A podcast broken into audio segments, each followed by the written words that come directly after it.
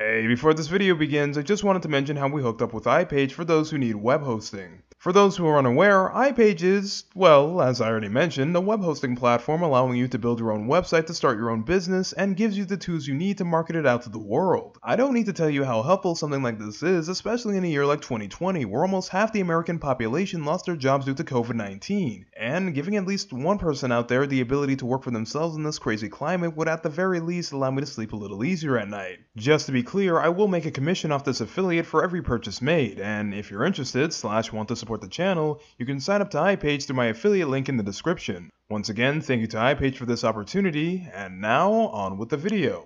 You ever have a game that makes you want to grit your teeth in frustration when you play it, but you secretly love playing it anyways? Personally speaking, I've only become familiar with this form of masochism recently, thanks to games like God Hand, Mega Man X, and my climb through ranked mode in Dragon Ball FighterZ, all of which double as my explanation for why my blood pressure is so high. But on top of them all, the game I love to play that frustrates me to no end has to be Yakuza Kiwami, a remake of Yakuza 1 using Zero's engine, adding in a few more bells and whistles to differentiate itself from the former title. Now, it's important to mention that I've never played Yakuza 1 at the point of making this video, so I can't say how good of a job job Kiwami does on remaking that game. But what I can tell you is how much time it took me to warm up to this game. At first, I really didn't like Kiwami, as it gave me a sense of combat whiplash when coming over from Zero. There was just too much that changed at once, and I wasn't ready to adapt to all the new mechanics Kiwami had to offer. But over time, things finally began to click, and I gained a new appreciation for how differently the game controlled. Still, this video is titled the way that it is for a certain reason, as despite liking the game, there are a handful of things that rub me the wrong way about it, and believe you me, we'll be going through all of them, as we talk about Yakuza Kiwami.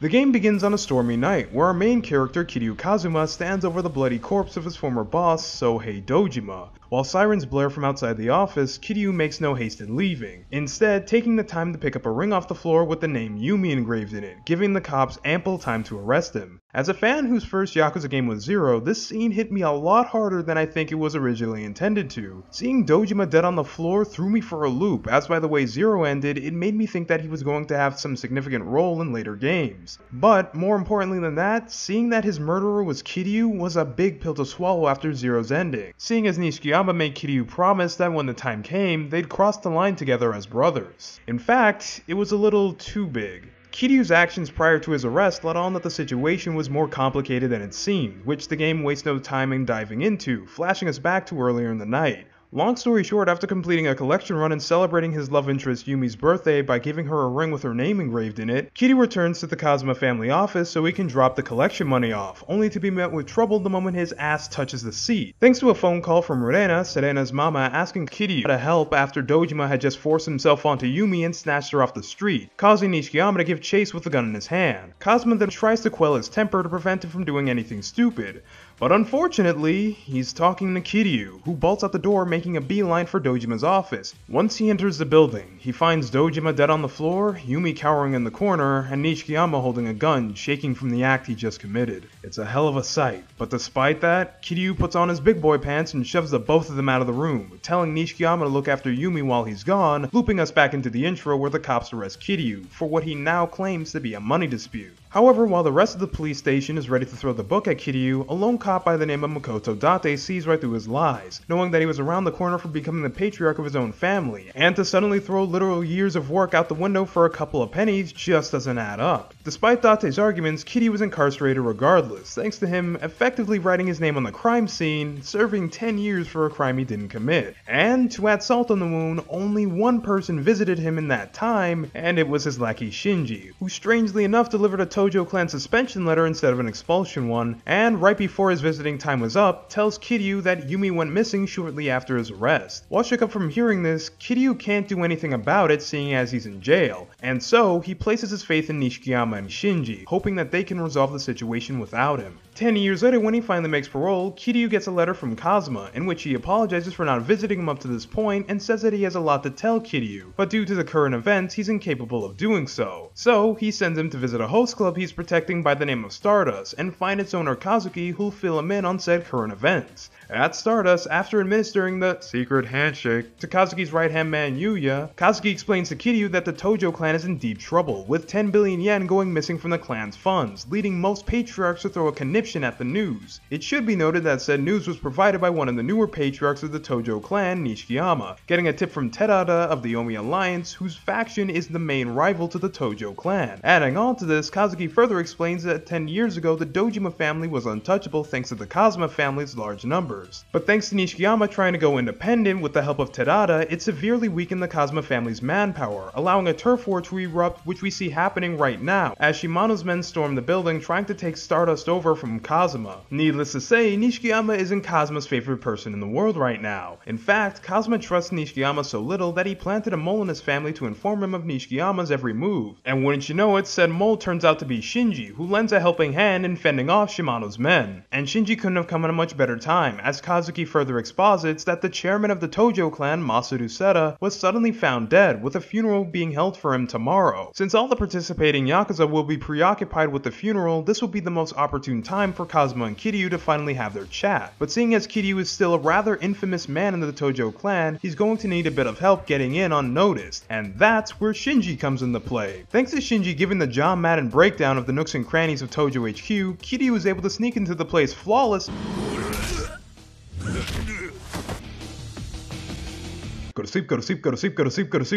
But wouldn't you know it, the moment Kazama meets Kiryu and decides to open his mouth, he's shot by a sniper, the sound of gunfire causing Yakuza to flood into the room, and of course, since Kiryu is the only other person in the room, they all assume he's the shooter and rush him. While capable of tossing a good chunk of Tojo's officers to the curb, this isn't a fight that Kiryu wants, and at the first chance he gets, he runs for it, getting a surprise assist from Date arriving at the entrance of the Tojo HQ with a getaway car raring to go. As the two speed off, they then decide to shake off the heat in a bar, where Kiryu asks Date why he helped, to which Date replies saying that thanks to his behavior during Kiryu's incarceration, he's been demoted into Division 4 Organized Crime. And if that weren't enough, his wife and daughter ended up leaving him shortly after his demotion. Date makes it clear that he harbors resentment towards Kiryu, but he puts it to the side in order to focus on his job. And in order to do said job, he's going to need Kiryu's help. Seeing that the stolen 10 billion yen, Sera's death, and Kiryu's framing all happen in extremely quick succession to Kiryu's release, it leads Date to believe that whomever's at the helm of this wanted to set him up specifically. So, by working with Kiryu, Date figures he'll eventually find something that leads him to the mastermind.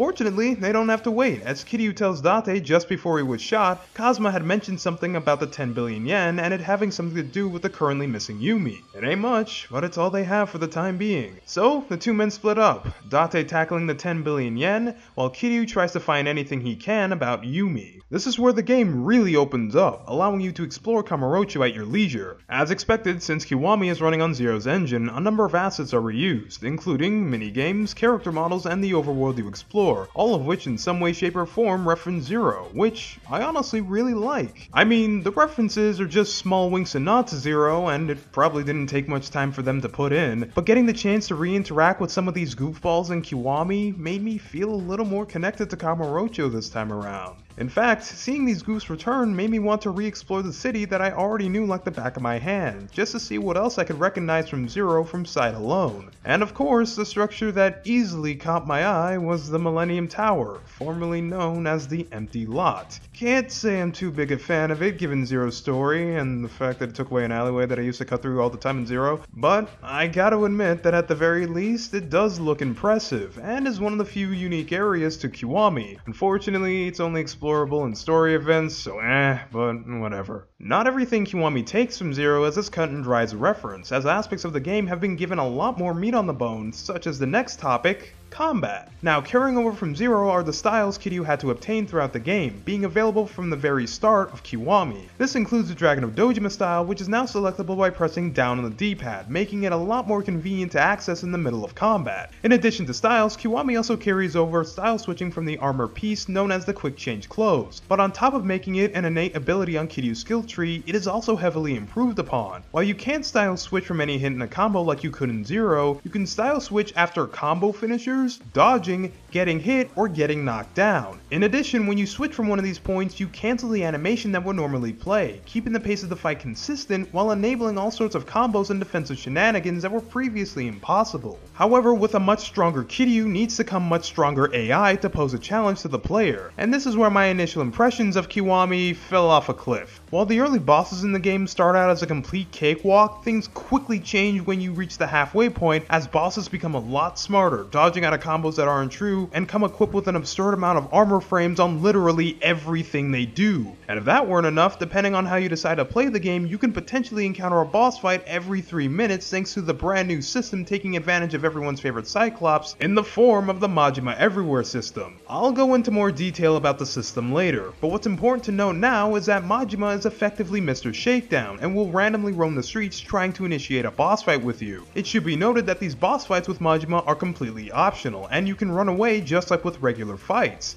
But sometimes you won't get the chance as certain points on the map will initiate boss fights regardless of your intention. Thinking back, I'm surprised I still have my teeth considering how the latter half of the game's bosses made me grit them in frustration. I distinctly remember having such a miserable time with the bosses in Kiwami that I decided to stop searching for sub-stories and just get the main story over with so I no longer had to play the game anymore. At the time, I seriously thought I was never going to touch Kiwami again, but thankfully I decided to make a video about it, and then everything changed. You want to know how? Well, I actually decided to use style switching instead of playing the game by air.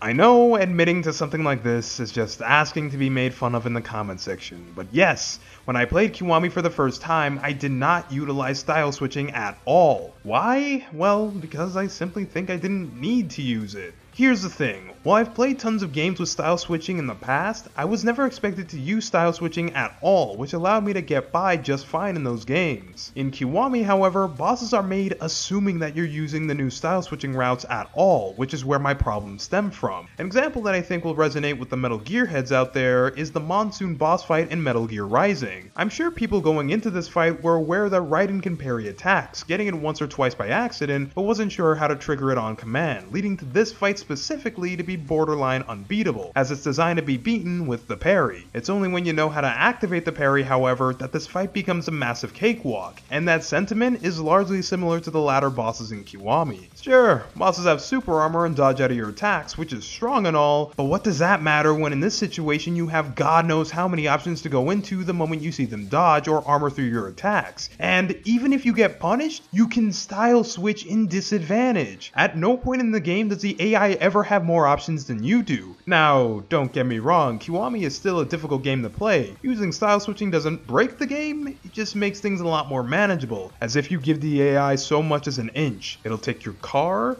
your girlfriend, and your house in the blink of an eye. And on that note, while I believe most of Kiwami to have a fair challenge with the majority of its bosses, I believe that there is a special place in hell for bosses that use guns in this game, because even on the replay, while using style switching, they are an honest to goodness mess that shouldn't even exist, effectively using the armor frames to run away from you as they pump you full of lead, which by the way, stagger on hit, forcing you to mash your way off the floor, only to get hit with it again. Thankfully, there are only two gun-wielding bosses in the game, so you don't have to deal with it much, but it's still a headache nonetheless. Another thing I still don't like, however, even on the revisit, are the boss-exclusive heat actions known as Climax Heat. While I dig the concept of bosses having their own exclusive heat actions, and appreciate the fact that all four styles have their own special animations for Climax Heat, I feel that the execution is a bit clumsy, as Climax Heat can only be activated when a boss is hunched over regenerating health. And on top of that, you don't even get to choose which climax heat you perform, as the game will color code the boss, indicating the style that the climax heat is supposed to be used in. All in all, it just feels like a cumbersome pace breaker, given how much attention you need to give to this mechanic that you can't even use when you want to. If climax heat were to return in a future game, I'd honestly want them to first and foremost not bring the fight to a screeching halt, and be available outside of boss fights, being activated by doing a special input like forward back triangle or rotate the analog stick 360 degrees freeze triangle or something like that. At the very least, you don't have to use climax heat when a boss is hunched over, as the game accepts regular heat actions just fine, which helps with heat action scaling as later bosses will enter the hunched over state more than once a fight. Be aware though, they have to be either weapon related or activated when you're standing still, the latter of which is only possible in the Dragon of Dojima style, which got so many changes from Zero that it honestly deserves its own section of the video. Now, I haven't talked about it much up to this point, but the Dragon of Dojima style is super strong in this game, retaining a lot of the strengths it had in Zero and becoming even stronger than that in the transition to Kiwami. While attacking is still hampered by heat consumption, certain abilities are no longer tied to heat, giving the Dragon of Dojima a lot more versatility when you're running on empty. I'm mostly referring to the defensive options the style has, the most notable of them being the counter move called Tiger Drop, which, contrary to the name, has not dropped actual tigers, but can damn well drop everything else, doing so much damage per use that it practically obliterates the competition.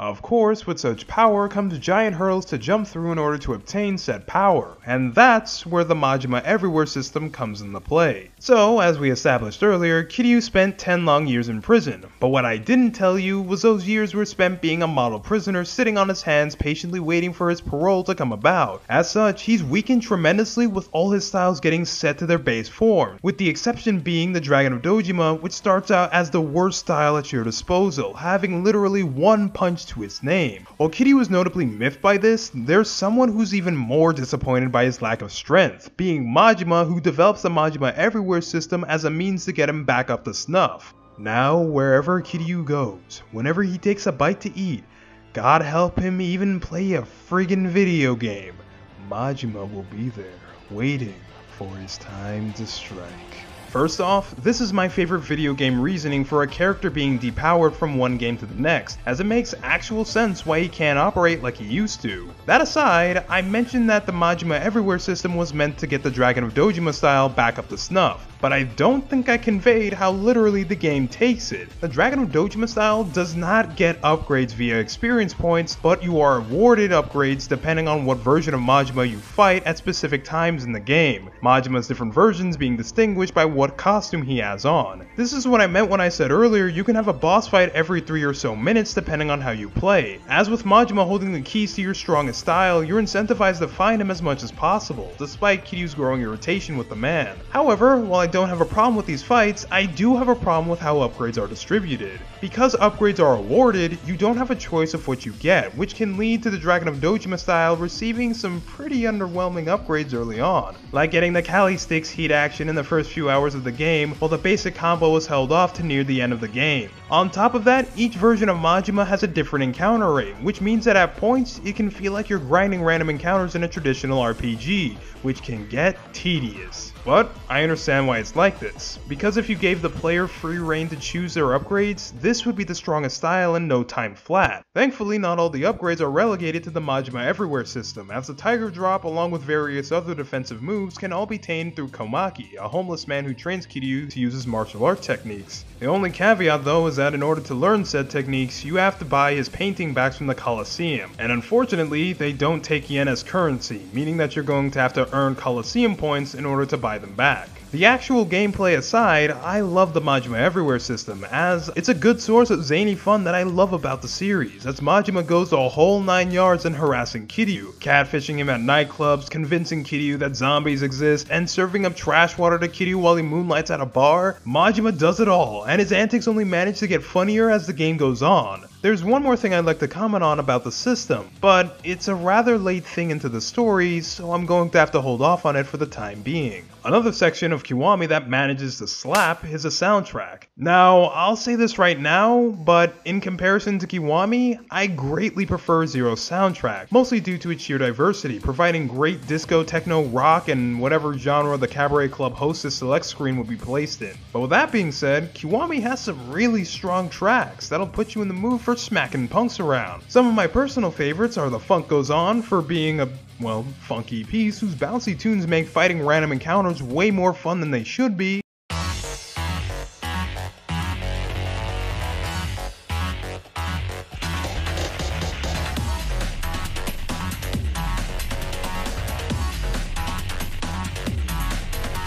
Son of a Gun with its opening build-up making it a generally fun power trip song,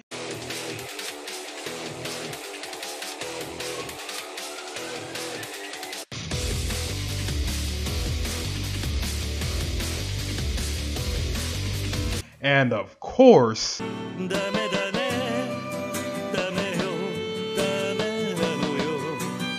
Like, come on guys, you saw this one coming. The meme has been everywhere. But I'd be remiss if I didn't mention Receive You Reborn, a remix of the original Receive You, this version being specifically made to fit the conflict of this story, while the original is more or less a love song. That's not to say that I believe Reborn is better than the original, I just appreciate how this song is more focused on what's happening throughout Kiwami's story, which I'm itching to get back into. So, what do you say we cut the pretenses and wrap this up, shall we? Continuing where I originally left off after splitting up from Date, Kiryu goes to Yumi's former workplace, Serena, where he asks Serena if she knows anything about Yumi. To his surprise, she does, but it's not about Yumi directly, but her estranged sister Mizuki, who came by looking for Yumi some odd years ago and opened up a bar somewhere in Kamurocho. Unfortunately, Rena never found out the bar's location, so she sends Kiryu back to the other bar he just came from as the owner apparently knows of the bars in Kamurocho. But the moment he gets there, he realizes that a silent tornado just recently passed through, leaving dead bodies all over the place. And surprisingly, the only person left alive was a 9-year-old girl hiding in the corner holding a gun. The girl's name is Haruka, and she too is searching for Mizuki, as she is her estranged daughter, being forced to grow up in Sunflower Orphanage while being visited by Yumi in her mother's place. Sick and tired of living in an orphanage despite knowing that she has a mother out there that loves her, Haruka makes a trip to Kamurocho to find and live with Mizuki. Thinking that she could have useful information, Kiryu brings Haruka on board the team, in a sense, kidnapping her. Thankfully, his illegal deed does pay off, as Haruka leads Kiryu right into Mizuki's bar on the top floor of Millennium Tower, where a bunch of Omi Alliance members are waiting for them, or more specifically, waiting for Haruka. For what reason? They won't say. But a phone call from Date does clear up a bit of the confusion, telling Kiryu that at the crime scene where the 10 billion yen was stolen, he found the ring he gave Yumi 10 years ago, and suspects that she had accomplice with her being Mizuki. Kiryu fends off the Omi, but they don't come any closer to figuring out why they were after Haruka. That is until Shinji calls Kiryu telling him that he's taking Kazama from the hospital and place him into hiding, just in case anyone tries to finish the job. This spurs Kiryu into seeking out the help of a man known as the Florist, an information broker who uses homeless people along with a number of cameras set up around Kamurocho to spy on everyone who inhabits the city. But during Kiryu's visit, he's pulled to the side due to the Majima family who roughed up Date and kidnapped Haruka so that Kiryu had a reason to fight Majima. After beating the Majima family up, Haruka tells him that while she was captured, a strange man approached her and released her from her bindings, telling her to keep her mother's pendant close as it's worth 10 billion yen. From this point onwards, Haruka gets tossed around like a hot potato, as street gangs, other yakuza, and even the Chinese mafia appear out of the woodwork to obtain the 10 billion yen. Of course, one of those enemies is Nishikiyama, and this is where Kiwami truly begins to shine. In the original game, the writers paid little attention to the villains and spent their time developing the heroes of the story, which isn't inherently bad, however Nishikiyama in particular is motivated by his jealousy towards Kiryu, and the game never really goes into why he's jealous, which makes it feel like his heel turn came out of nowhere, seeing as he was acting all buddy-buddy with Kiryu in the intro. In Kiwami, however, there are brand new cutscenes at the end of each chapter that detail Nishikiyama's heel turn, where in the span of 10 years while Kiryu was arrested, his life just fell to pieces. It all started when his sister's vague Japanese illness worsened, causing Nishikiyama to focus all his attention and money on her treatment. Unfortunately, as a brand new patriarch with borrowed men who don't want to work for him, buildings and money proved to be a challenge, eventually causing Nishikiyama to allow his men to do their own things to collect the money he needs. This had very obvious problems, causing a lot of friction between Nishikiyama and his friends, as well as garnering a ton of abuse from his subordinates, all of whom managed to share the exact same sentiment, saying that if Kiryu was here, none of this would happen, which he took on the chin for the sake of his sister. Everything then comes to a head when Nishikiyama finally gets all the money he needs for the surgery, only for the doctor to dip on him once he got the money, using it to pay off his debts and flee Kamurocho. Knowing that all the abuse he just suffered was for nothing, Nishikiyama gets ready to end his life. But thanks to one of his subordinates walking in to smack him in the face with Kiryu's dick, he stabs him instead, cementing his transformation as Kiryu's antagonist. This backstory combined with his characterization in Zero makes Nishikiyama one of my favorite characters in the series up to this point, and one of the reasons why I trudged through Kiwami despite not liking it much the first time around. It was just so heartbreaking to see him not only fall, but develop resentment towards Kiryu, who in reality didn't do anything but try and help his brother out when he thought he needed him the most.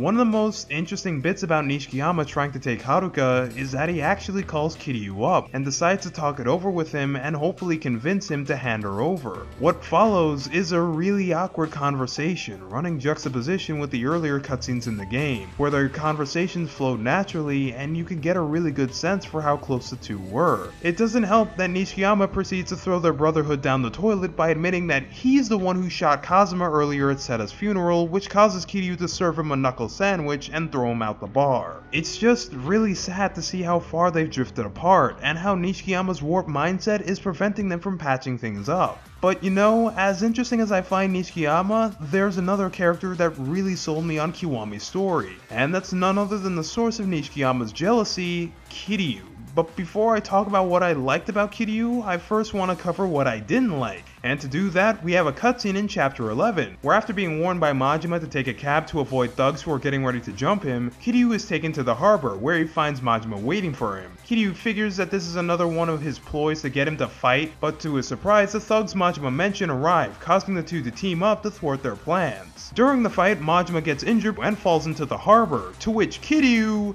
just walks away. Now, I understand that Majima was annoying Kiryu left, right, and sideways, and that getting to Kazama was currently on his mind, but even on my first playthrough, I thought this was so out of character. In Zero, Kiryu was willing to go to bat for Oda, despite the fact that Oda was going to kill him at one point in the story, but did so anyways because he sacrificed himself at the last minute. And from that, it seems a little odd that Kiryu wouldn't extend the exact same kindness to Majima, considering that he not only saved his life, but was also helping him for literally the whole game no matter what Kiryu thought about it. This is unfortunately a problem that Kiwami has uniquely because of the Majima Everywhere system. In short, Majima was only said to appear in three different points points in the original game, and in one of those points, he's injured. However, because of the Majima Everywhere system, he's up and about shortly after he was supposed to be out of commission, so they needed to write a new reason for Majima to be injured when he originally came back and unfortunately, it came at the cost of Kiryu's character consistency, along with the surprise reveal that he's back, which because of how often you see Majima just comes off as another regular appearance. It does lead into a cool boss fight in a crumbling building, alongside a cool character moment for Majima, where he respects a woman's loyalty to her beloved and lets her go. So I can't be too mad at it, but I digress. Kiryu goes through a lot in this game, which then goes on to define him throughout the whole series, and half of which Haruka is responsible for. Now, having to be in charge of a child opens up new avenues in terms of interactions, especially when the person in charge of said child is neck deep in the criminal underworld. While Kiryu rarely talks down to Haruka, he has to at points talk around her, not wanting to ruin her innocent child mind,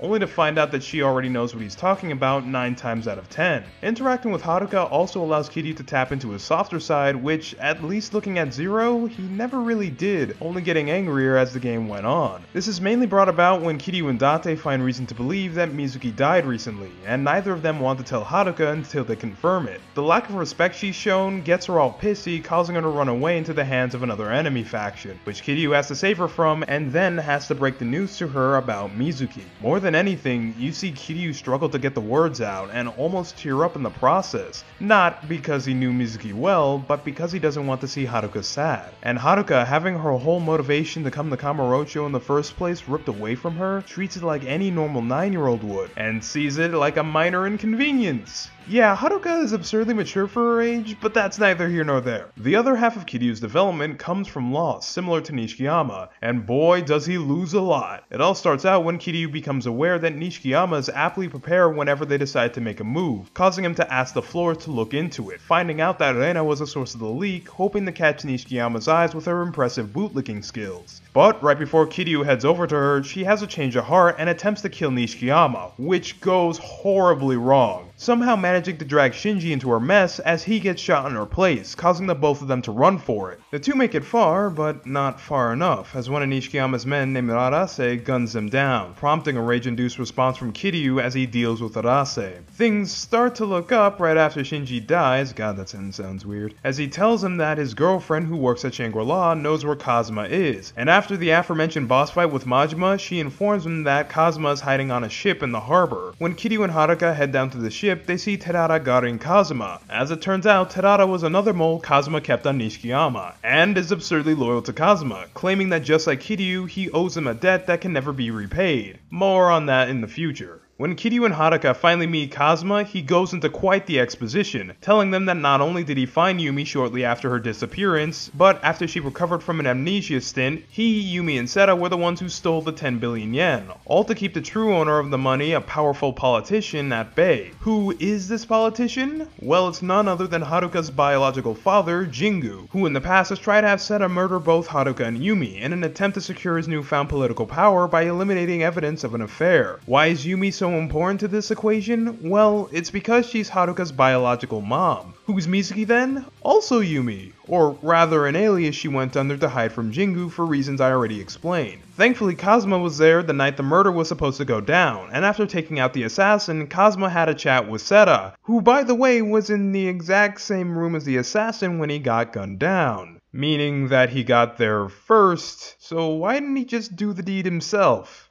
Well, Gaps in logic aside, Kazama convinces Sera to rise up against Jingu, who up to this point has actually been a major benefactor to the Tojo clan, leading Sera to basically be his lapdog in situations like right now. Unfortunately for Kazama, in a financial drought, money talks rather loudly to Yakuza as Shimano and his men come out to play in the middle of Kazama's exposition, throwing grenades at Kazama's ship, hoping to force him into giving Haruka up, bringing Kiryu into action. Even though Kiryu beats Shimano, in a last-ditch effort, he chucks one more grenade at Haruka, causing Kazama to jump in the way as Terada shoots Shimano dead. Despite looking extremely well for a man who just got blown up, Kazama is on his last legs, and hands Kiryu Sera's will, telling him that Tojo Clan's future future rests in there. Kazama then follows that up by telling Kiryu and Haruka that Jingu's 10 billion yen was actually embezzlement money as he used the Tojo clan to run a money laundering scheme, which in addition to him trying to kill Yumi and Haruka, made Kazama want to expunge him from the clan entirely. Kazama also mentioned that not only did Yumi join the crusade voluntarily, but she is still alive right now and is currently laying low inside her bar, feeling the remainder of her strength slip away. Kazama tells both Haruka and Kiryu that Sunflower was an orphanage that housed the children of parents he murdered. This news doesn't affect either of them as Kiryu tries to tell him that throughout his life he's always seen Kazama as his father, but he passes on before he can get the words out, leading Kiryu to break down at this development. Following the message Kazama had left them right before he died, Kiryu and Haruka head back to Yumi's bar where they find Yumi and share a rather sweet moment with her. Unfortunately, this reunion doesn't last long as Jingu and his men arrive at the bar via helicopter and threaten the group with guns. Terada arrives at the last second to try and help with a small army of Omi members, but Jingu reveals that he's now switched sides to the Omi alliance, which means that Terada's men are under his control and gets knocked out almost immediately. Jingu continues threatening them until Yumi makes a rather convincing counter-argument by holding up a bomb and threatening to detonate it unless he lets Haruka and herself skirt from the scene. Thanks to the bomb, Yumi manages to get herself and Haruka out of harm's way, but Kiryu on the other hand stays to fight Jingu, having a number of personal matters to settle not only on the behalf of Kazama, but the entire Tojo clan as well, seeing as Sera's will has just labeled him as the fourth chairman of the Tojo clan. Living up to his own hype, Kiryu takes out a handful of Jingu's highly trained men, but is beginning to slow down. However, when more of Jingu's men come in for backup, Date and another detective who I never mentioned, named Sudoh, have arrived on the scene with evidence of Jingu's connection to the Tojo clan. Jingu says that they have no evidence and proceeds to make his argument ironclad by shooting at Date and Sudoh.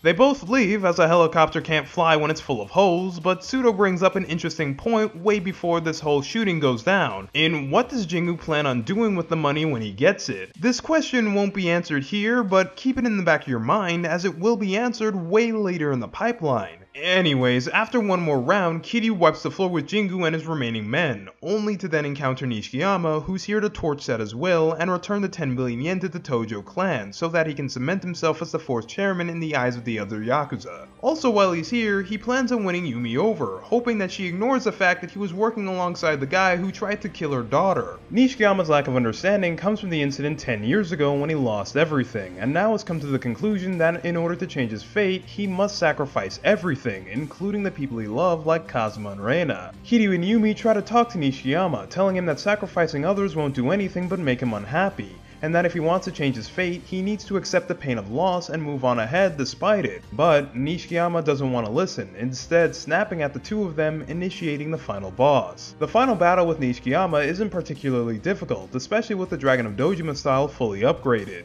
But it does manage to pull on a few heartstrings, flashing back to earlier events in the story where Nishikiyama and Kiryu were still friends, which only makes me more sad that things turned out the way they did. After knocking out Nishikiyama, Kiryu picks up Haruka's pendant, which Yumi reveals has his picture inside of it, with Yumi saying that when she had amnesia, memories of Kiryu slowly came back to her, telling him that this caused a void to open in her heart which she was looking to patch as soon as possible, which is where Jingu came into play. Yumi then continues by saying one of the few things she cherished in her time with Jingu is Haruka, so she wanted her to have what Yumi held close to her heart, being the picture inside the pendant. Yumi then takes the pendant and uses it to unlock the safe with the 10 billion yen, setting the bomb inside the safe so she can bring the nightmare to an end. But, just as everyone drops their guard, Kiryu was shot in the leg by Jingu, the injury leaving him open for another attack, which Haruka jumps in the way of. But, instead of Haruka getting shot, Yumi's hit instead, jumping in front of Haruka at the very last second. Overcome with grief, Kiryu stops paying attention to Jingu, but thankfully, Nishikiyama is still conscious thanks to Kiryu's featherweight fist and stabs Jingu in the chaos. Nishikiyama then picks up Jingu's gun and decides to take responsibility for his actions by setting off the bomb inside the safe, killing himself and Jingu bringing this whole mess to an end, which Kiryu tries to talk him out of.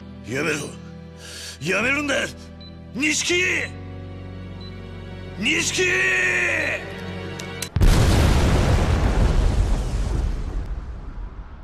But the string of deaths aren't done yet, as the bullet Yumi took proves to be fatal, using the last ounce of her strength to tell Haruka not to run away from her problems, otherwise her happiness will slip away just like hers did. The fighting is over, and Kiryu has won the war, but lost all the battles he cared about fighting, and so he just gives up completely. Thankfully, Date arrives to snap Kiryu out of his minute-long depression, telling him not to run away from the pain like Nishikiyama and Yumi did, and reminds him that Yumi left Haruka behind, and now more than ever, she needs him to look after her. So, Kiryu immediately sobers up and resigns from his position as chairman of the Tojo clan, at which he then appoints Terada, who is an interesting choice, but as Kiryu puts it, he trusts Terada because Kazama trusted him, and once that's over, he meets with Haruka in Theater Square, and walks out of Kamurocho ready to start life over as Haruka's father figure. I cannot tell you how much I love this ending. Not only because it continues to show how human Kiryu is, but also because he shows so many different emotions with each loved one he loses. Like, sure, Reina and Shinji hurt like hell, but losing Kazama caused Kiryu, the Dragon of Dojima, a one-man wrecking machine, to break down and cry. And then with Nishikiyama and Yumi, he was just done with the whole thing. God knows what he would have done to himself if it weren't for Haruka. Another thing I like is that how events of this game have a pretty big effect on Kiryu, where he straight up quits the Tojo clan and decides to move on with his life, not wanting to drag the few friends he has left into this toxic underworld. Also, regarding Haruka, as cliched as it may be for a child character to soften up a normally rigid older man, I do think it's done extremely well here, to the point where I describe it as heart melting. The two get a lot of time to warm up to one another, showing that they care and rely on each other to get them through this event, which makes the scene where Kiryu decides to raise Haruka feel like the greatest payoff in the game. I also love that they took the opportunity to expand on a lot of the now deceased characters through Zero. I know this doesn't exactly have anything to do with Kiwami, but as a newcomer, it definitely made their deaths all the more surprising, as they all came off as characters that would last a long while. It took a bit of time for me to see the forest for the trees with Kiwami, but now that I have, I honestly can't get enough of it. Is Kiwami the best Yakuza game I played? No, as Zero sits on that throne firmly, but Kiwami's got its own thing going on that makes it interesting enough to warrant a playthrough to see if it's your jam. And boy, what a time it is, because as of this recording, Kiwami alongside Zero is now available on all major platforms. So if this video has piqued your interest about the series, you now have an outlet to feed said interest.